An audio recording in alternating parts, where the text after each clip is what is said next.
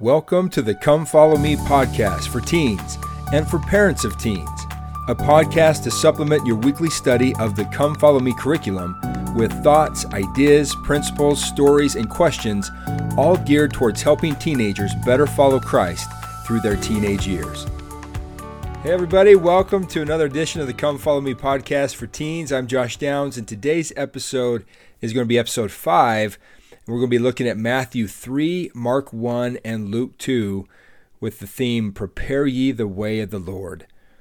The main focus of this week's study is really going to be about preparing the way of the Lord and the baptism of Christ. Let's begin today by just looking at a couple key points going through this particular section. One of those first that stood out to me was the phrase, Prepare ye the way of the Lord and make his path straight, referenced by John that was his call and his invitation to all men at the time and really is to all of us. And i just i've always loved that statement prepare ye the way of the lord and make his path straight. When i thought of that statement and how it can apply into my own life i, I thought of of all things a garden hose. And just follow me on this analogy a little bit. Um, whenever I have used a hose and was watering something, say I'm watering flowers or, or something like that, a dead spot of grass, inevitably, whenever I'd move around, there was always a time where the water pressure would lessen significantly. And without fail, I'd look back to see what was going on, and there was always some kind of a kink in it. Maybe the too many little twists and turns, and it just it caused the water pressure to to drop because the flow was having such a difficult time getting through. And and when I thought about that, I thought that's in a lot of ways our connection to Christ. And when John is inviting us to prepare the way of the Lord and make his path straight, he's inviting us to prepare for the way of the Lord, for God to come into our life, for Christ to come into our life. And the best way for us to do that is to make his path straight, to make it so he has the most easy and clearest way that is possible to have access to us and for us to have access to him. Do you see the analogy now a little bit?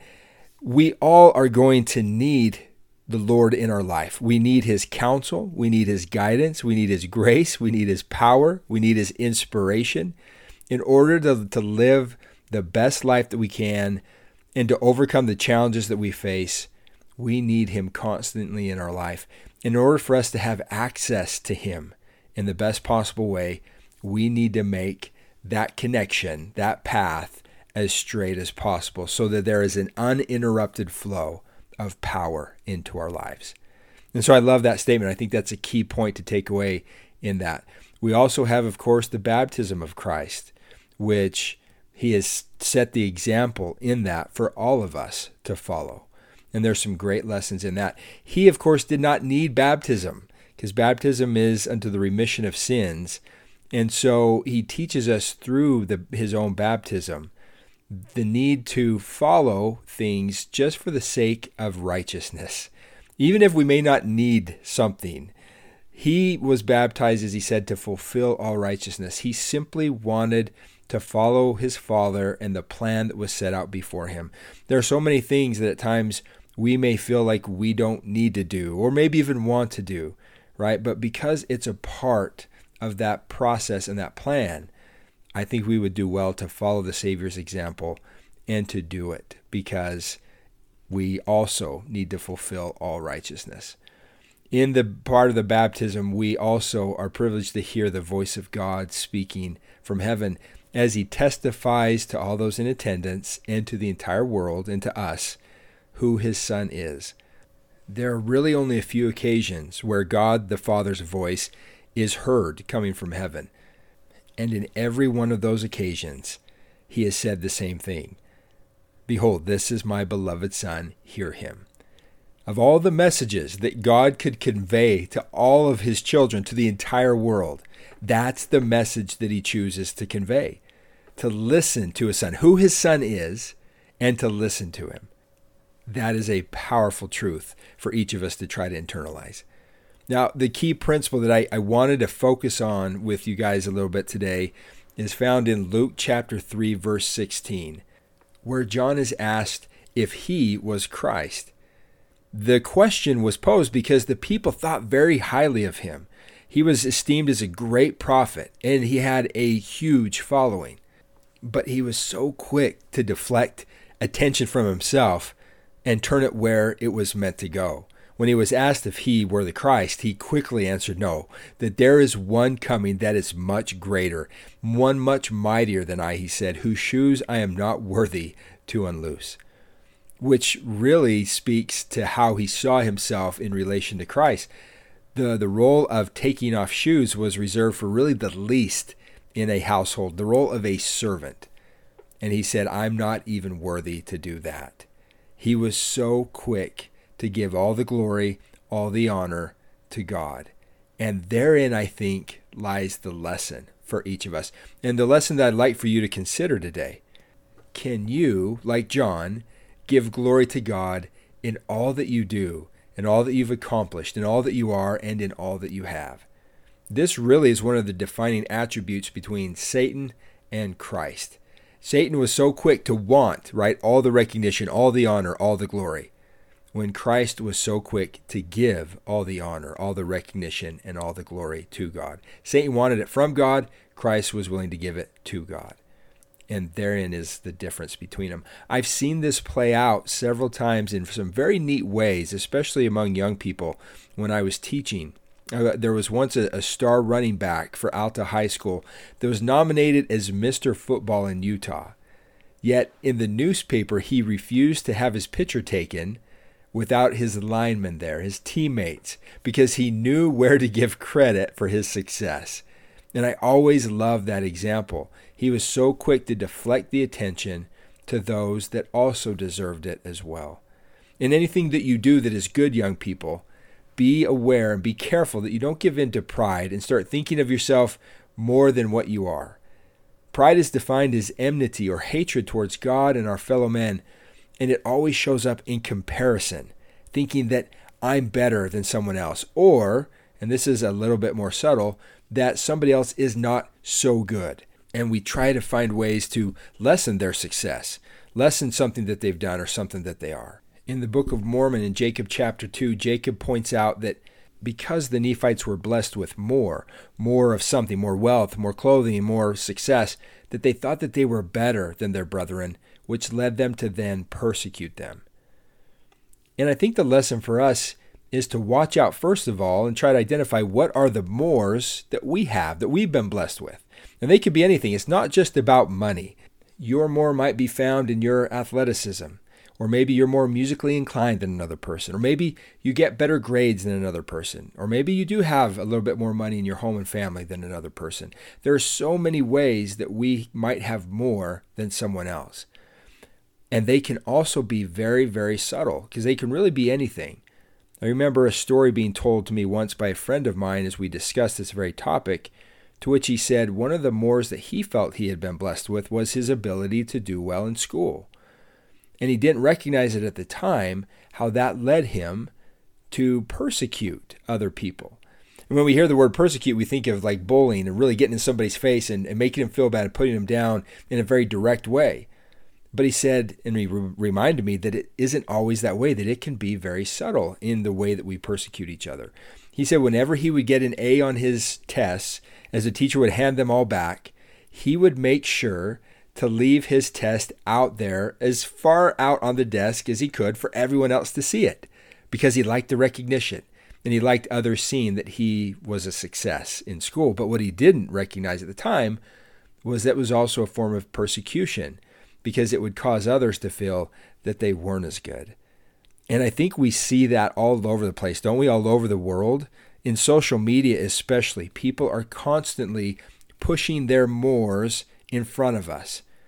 I think in hopes of trying to help them feel better, but at the same time, it becomes a form of persecution because it causes us to feel like we don't measure up or we don't have as much.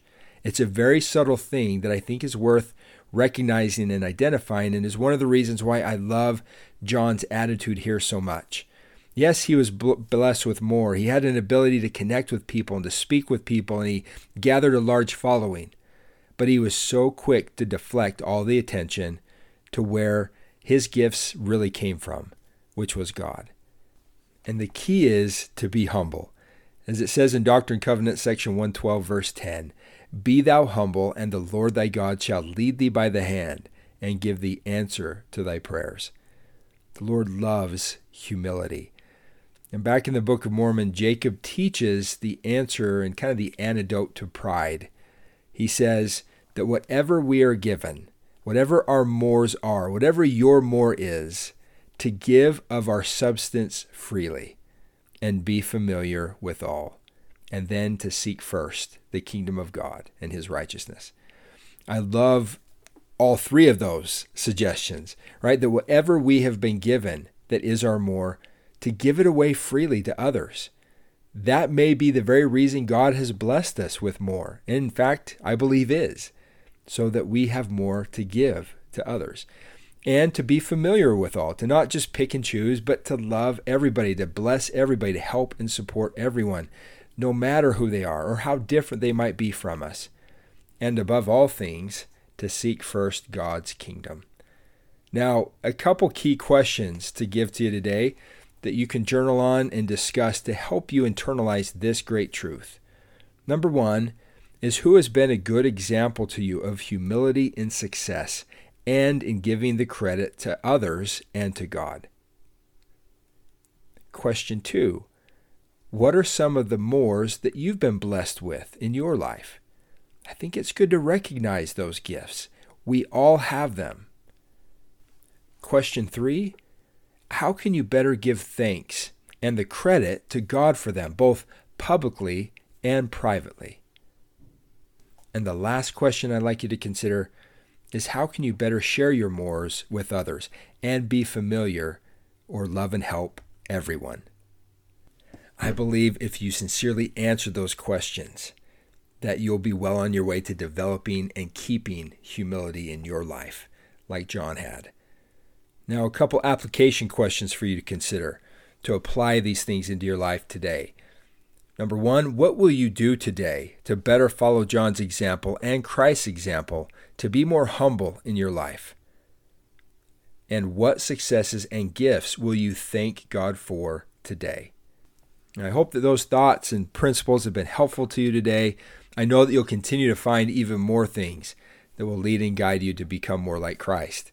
Don't forget as you go through the lesson this week to look for those three things. Number one, how does this lesson bear testimony of Christ?